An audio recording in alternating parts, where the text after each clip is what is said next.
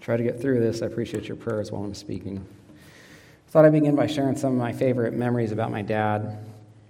I spent most of my life in MacArthur, California, in the mountains, and there were no real neighbors we could see because the trees were so thick and because everyone lived so far from each other. And one day, Dad took Jason and I. You saw my brother Jason in some of those photos. He was 14 months younger than me. He took us into the backyard, walked us over to some trees and pointed them out, and he said, well, these are the trees. I'm going to build your tree house in between. And it was a real neat tree house. It had this sliding window on the side of it, and it had this nice roof, and it was all closed in.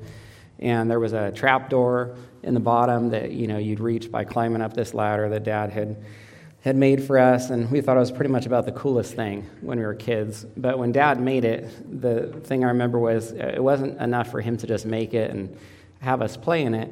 He also wanted us to spend the night in it as a family.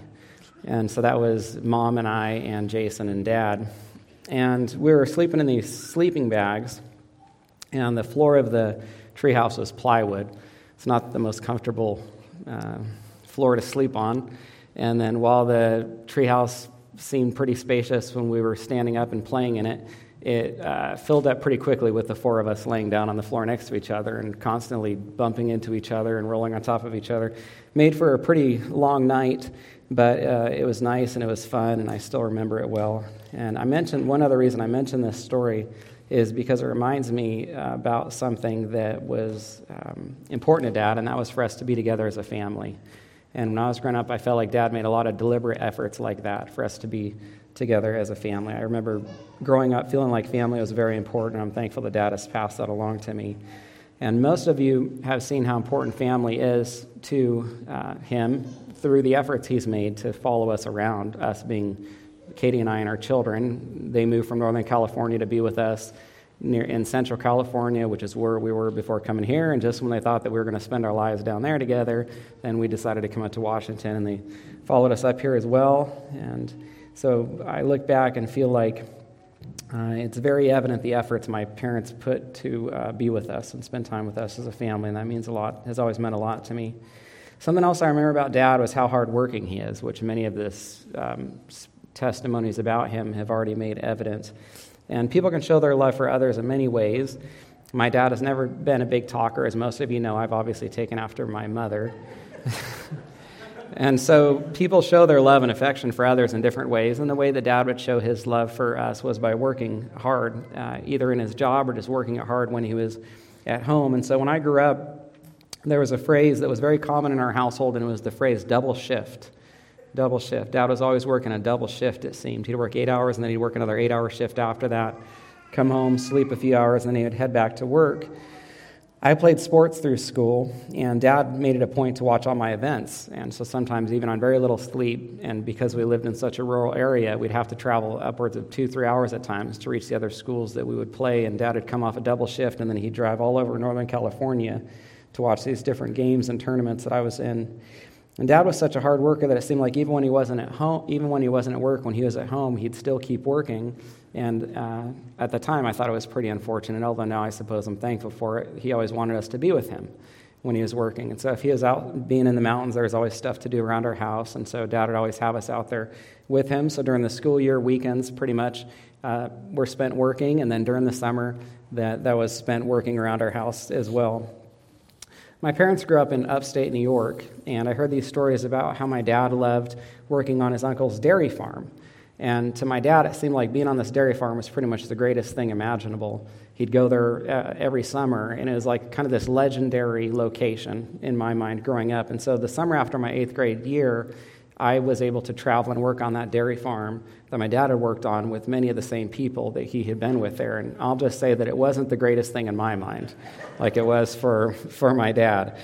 So even though I didn't like it, there was something really special about being at this place where my dad had spent so many summers and had so many wonderful memories. And just being there and thinking that my dad had been there, you know, a few decades earlier, and to be with these people that knew my dad and shared all these stories about him, it really gave me insight into my dad and helped me understand him, insight that I wouldn't have had otherwise. And I would just say that to any of the young people who are here.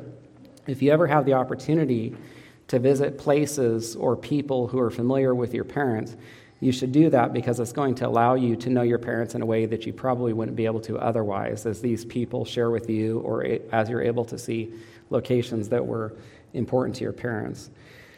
Next thing that I think is worth sharing about my dad is that he really cared for my mom. He was a very faithful husband. I grew up and I knew that he loved mom and he'd always be there for her. And I told you that my parents grew up in upstate New York. That's actually where I was born. But I also said that I grew up in Northern California, so you kind of wonder how we got from upstate New York to Northern California. Well, my mom's parents, so my Meme and Pepe, they had moved from New York to California for a job in construction, and then my parents followed them. And I remember one time I was kind of putting this together in my mind, and I was thinking about there not really being anyone in California for us except for my mom's parents and all of my dad's family and friends. All the stories that I heard from when they were growing up took place in New York. All the people that were closest to them were in New York. When we went and visited family, we'd typically go to New York. And so I asked Dad one time, I said, "Why did you leave New York when that's where everyone was? Why would you, all of your family, all of your friends, and all of your memories are there?" And I still remember real vividly, Dad looked at me and he said, "Because I love your mom." Now, if I had to say what I'm most thankful for about Dad, it's this. Dad pointed me toward God as early as I can remember.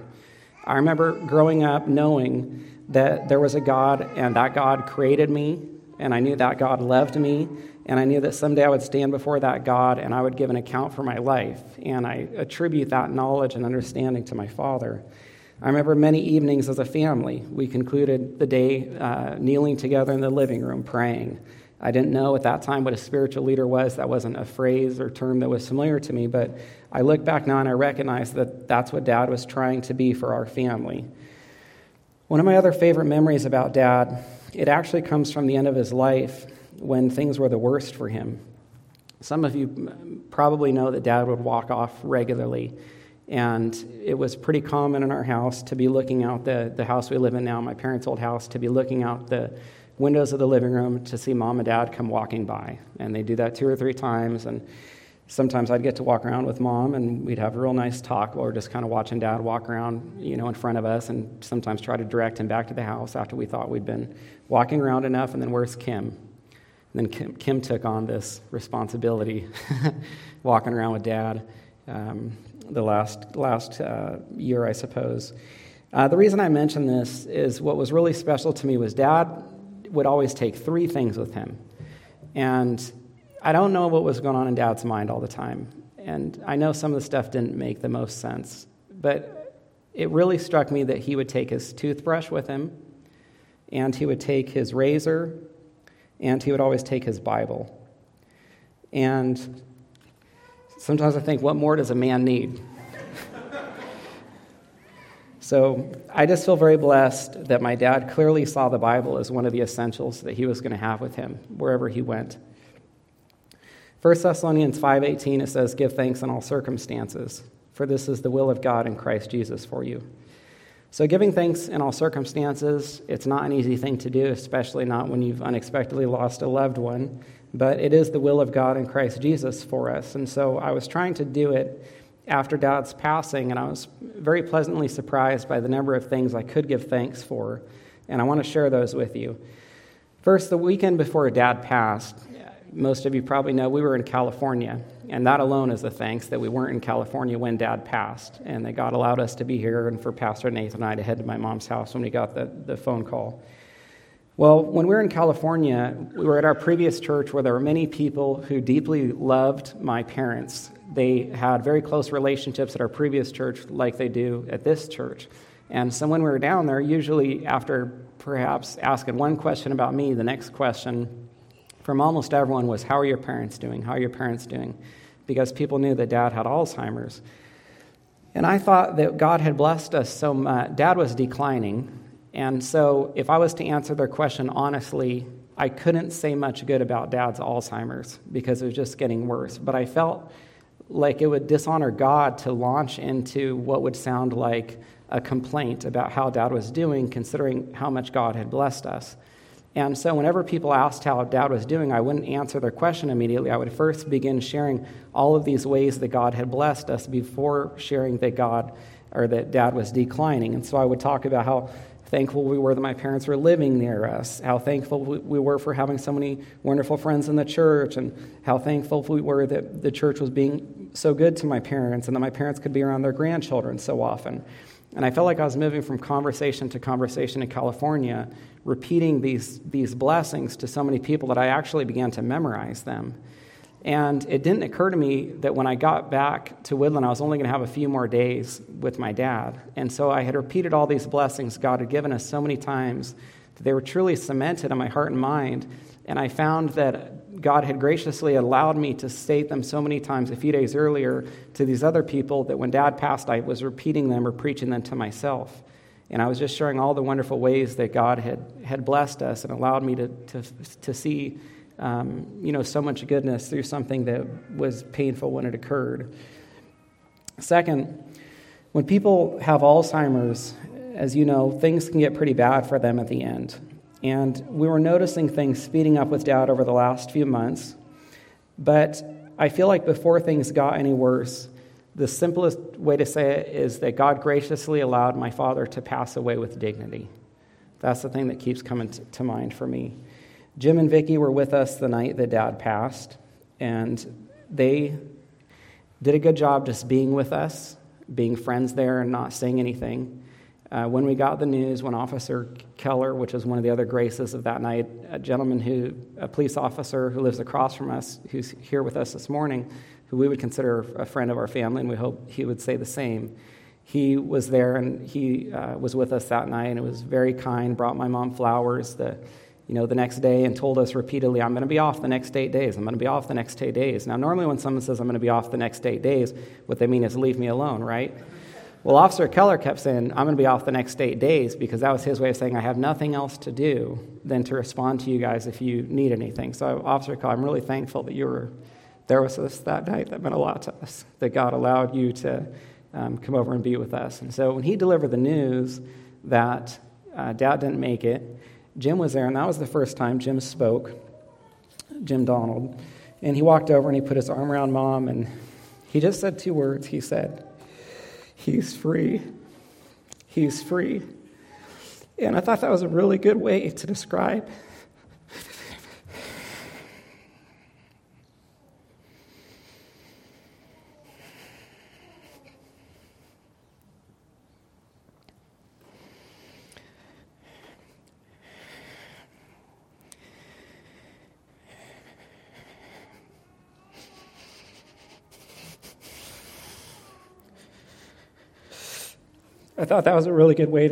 what had taken place with Dad.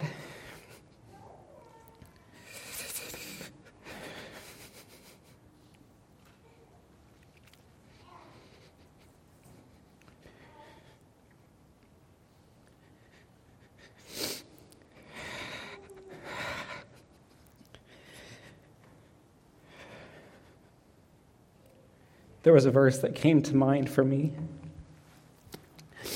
And the context for the verse is there was this man who was very oppressed, and Jesus delivered him.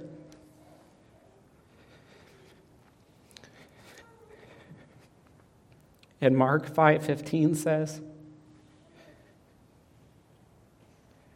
they saw the man that Jesus had delivered, and he was sitting there clothed and in his right mind. And now Dad's free, and he's going to be clothed in his glorified body, and he's already been given his right mind. Third thing I'm thankful for, my dad's dad, so my Pepe, had Alzheimer's, and he passed away within a few years of the diagnosis. The average length that people live after they're diagnosed with Alzheimer's is about 3 to 11 years. And Dad was diagnosed in 2011, which means that God graciously gave him many wonderful years to be with us. And that's how I would describe these years. I thought that they were very good with him. Our prayer was that our time with Dad would be quality time versus lots of poor years of time with him.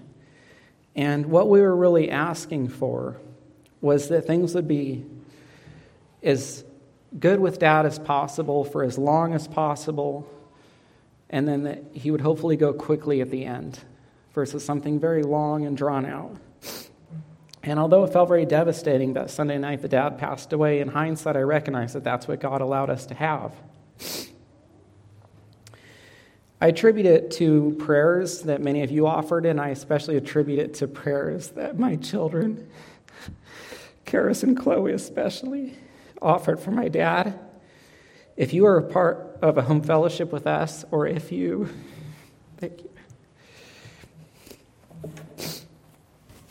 Or if you attended evening service, you frequently heard Karis or Chloe ask for prayer for Dad's Alzheimer's.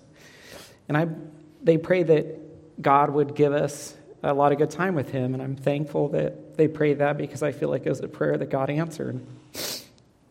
Fourth, I just want to briefly talk about our last day with Dad. It was really wonderful. I don't think it could have been better. We were at church in the morning. It was a Sunday. We went to church as a family and sat together. We were going to have someone over for a meal from the church, and it didn't work out for that person to come over. And so Katie said, well, why don't we have your parents over? And so we had my parents over, and we had a nice meal with them. And one of the highlights of the meal was Dad being able to hold Lydia. He hadn't been able to hold her. We weren't concerned that it would have been the wisest decision for him to pick her up. But when we were having the meal at the table together, Lydia crawled across the table to Dad, and he was able to sit there and hold her at the table with us. And at that time, obviously, I had no idea that that was Dad's last evening with us. And then we went to evening service together. And it was really a perfect day. It was really a perfect day, much of it spent together as a family, and then the rest of it spent in the house of the Lord with our church family. Fifth, I feel like God really blessed us with a wonderful church family. I want to thank you all from the bottom of my heart for loving my parents like you did. I could not have asked for a better church family for my family, including my parents, and the kindness and grace that you've shown to my dad over these last few years is really something I can't put into words. I would not have wanted to go through all of this with anyone else. Here's just a few examples of things that I thought of. My parents were pretty big fans of playing dominoes, and they would play with Alan and Candy, and then there was a point when it would become very confusing for Dad keeping score, and so Alan and Candy just stopped keeping score. We just played dominoes with Dad and enjoyed the time with him. I think about Ben Sowers. And I'd watch Ben, and he'd walk up to my dad, and he would just shake his hand, and he'd look him in the eyes, and he'd call him by name, and he'd just ask him how he was doing. I think of my parents' Thursday night home fellowship that always involved my dad and was patient with him, as Ed said, or as Steve said, letting my dad read more verses than Steve was prepared to teach on. Dad's quietness became more pronounced the last few years, but he still liked to be included. If he wasn't, he'd come home sometimes and he'd be a little frustrated.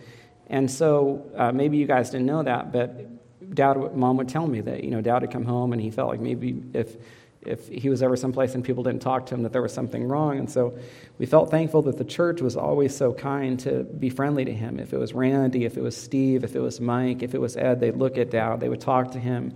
They would try to make him feel like he was part of the conversation. We didn't want to put Dad in a home. We went and we visited one because we knew that Mom couldn't take care of him any longer. But when we understood what that would mean, we decided very quickly that we were going to figure out something else, and that's when God blessed us with Kimberly Zumstein, and we couldn't have asked for someone better to take care of my dad and help my mom during those the last time we had with him. Now, finally, there's three things that I did that I'm thankful for that I'd like to share with you. To be clear, I'm not a perfect son. I haven't been a perfect son, and I don't share these things to lead you to think more of me than you should. They're simply things that I'm glad that I did, that I want to pass along in the hopes that you might be able to do these things as well and experience some of the same thankfulness that I've been able to experience. Now, first, when I was a school teacher and a coach, I had to take CPR, and I didn't really enjoy it. And then when Sterling started teaching the CPR classes here, he asked me if I was going to take it. And I said, well, no, I took it when I was a teacher. And he said, well, how long ago was that? And I could see where he was going with this. And I said, well, it was probably years ago. And he said, you think you should, you know, and Sterling's a pretty gentle guy, but he was nudging me and saying, you think you should come and get refreshed on this?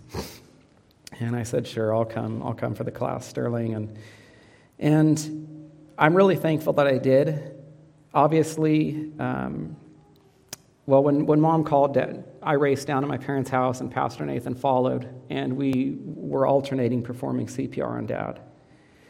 And obviously, we weren't able to save him, but I can't tell you the peace it's given me knowing that we did what we could. And if I hadn't taken CPR training, then I don't know the guilt that I might have been living with at this point. And so I would just encourage you to take CPR if you can. You never know when God might want to use you as a first responder on the scene. Pastor Nathan's already used CPR in two different situations, once with my dad and then once with his son. And I've used it, obviously, once with my dad. Also, that last night, Pastor Nathan, he followed me to my mom's house. And I just want to thank you for being my pastor that night. Really thankful that God brought you and Jill here to be with us, to go through this with us. Katie said that God brought you here for such a time as this. The second thing that I want to pass along that I did that I'm thankful for is I told my dad many times that I loved him. And he wasn't always understanding the most at the end, but you know, I look him in the eyes the best I could. Sometimes I'd put my hands on his shoulders or on his upper arms, and I would say, Dad, I love you so much. I love you so much. And I didn't know if he understood me, so then I would tell him again. Mom had surgery a few months ago, and she had to spend the night at the hospital, so I stayed at the house with Dad. And we were going to bed, and he was having trouble putting his pajamas on. He was putting his pajamas over his clothes, and so we got him undressed, put his pajamas on, and laid him in bed, and I took his earplugs out or his hearing aids out, and he's laying there and he's kind of looking up at me, and I leaned down and I just gave him a kiss and I tucked him in and I said, Dad, I love you so much. Do you know that I love you so much? I'm so thankful for you. And he was just kind of looking up at me, and I thought it was a real blessing that God let me tuck my dad in like that, like I've done with my kids many times. And I just want to encourage you that if you have things to say to people, that there are things on your heart, you need to make sure you say those. You shouldn't think that you're going to have some time in the future to say those things, because you might not. And so I'm just very thankful that there were so many times that I looked at Dad and communicated my love and affection and thankfulness for him. Now, third, speaking of the things that I'm thankful that I said to my dad, more than anything, I'm thankful that I started sharing the gospel with him almost 20 years ago. Now, at first, it pushed him away because it conflicted with this religious system that he was in, and the other reason it pushed him away was simply because I didn't share the gospel with him very graciously like I should have. Someone said I was like a bull in a china shop when I was sharing the gospel with my parents. But by God's grace, I kept sharing it with Dad and Mom, and God worked despite my failures as a preacher of the gospel to my parents. He opened their hearts and he granted them repentance of their sins and faith in Christ. And when Dad became a Christian in his 50s, it was a great privilege for me to watch the gospel transform him. God clearly gave him a new heart. I watched Dad develop victories over sins that had plagued him throughout his life. He truly was a changed man. I know that many of you didn't know him when he was younger. You've known him as this wonderful man that the gospel transformed him into, but I had the gift of being able to watch that transformation take place.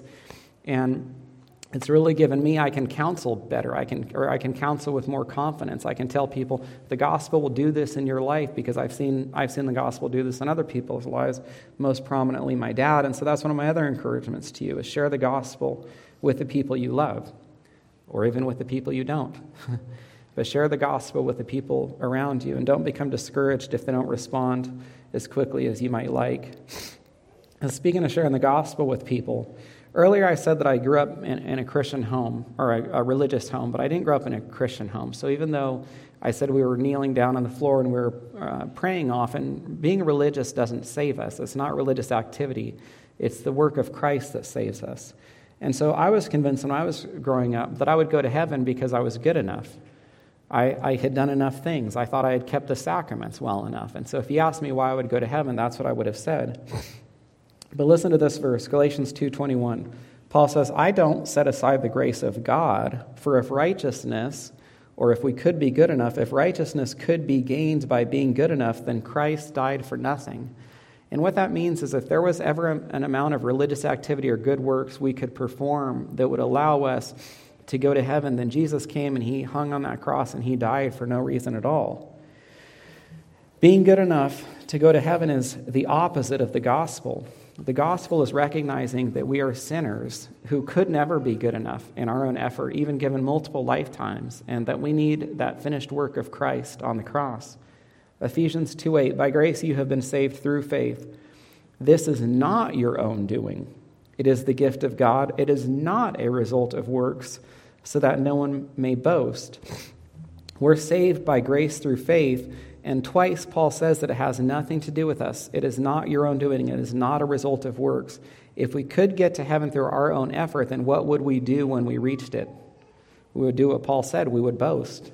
And so this leaves no place for boasting when we recognize when we are in heaven that we are only there because of what Jesus has done for us. We don't like to think about death. It's pretty clear it's probably the one topic more than anything else that we push far from our conversations, we push it far from our minds, we want to keep it as far from our lives as possible. But a funeral is really the only time that we're forced to deal with this reality. It's an interesting thing that there's nothing that is realer than death, and that all of us experience it at some point, but it's something that we try as best we can not to think about. But when we come to a funeral, it's the center of attention. We're thinking about the death of the person whom, at least in my dad's case, because he was a Christian, we're celebrating. But for the rest of us, we're also thinking, well, there's going to be a funeral for me someday. We're celebrating John LaPierre's life, but at some point in the future, some people will come together and then they will celebrate my life. And I want to invite you to think about the end of your life. I look at those photos, and it's surprising how quickly they're going by. Some of the photos with the kids, They look, it was 5-6 years ago, and it seems like it was just yesterday. And so life is going by so quickly. It's not going to be that long before, in light of eternity especially, that there's a funeral for us. And after we die, we're going to stand before God. We'll stand before the God who gave us life and who created us and wanted us to have a relationship with him. And if you have been trusting in yourself, if you have been believing that you were good enough to get to heaven in your own effort, you'll regret that. And you'll regret that for all eternity. There's only one way for you to get into heaven, and it will be by repenting of your sins and trusting completely in the finished work of Christ on the cross. There's nothing that you could ever add to it. If you've happened to believe that you contribute in some way, then that is a false gospel. That is a works-based religion that instead of saving actually damns. So if you sit here today and you've never looked to Christ fully to put your faith in him as your Savior, and you've turned from your sins toward him and clung exclusively to what he's done for you, please don't leave here today without making that right. Please see myself or Pastor Nathan. We would consider it a great privilege to be able to speak with you and answer any of the questions that you might have.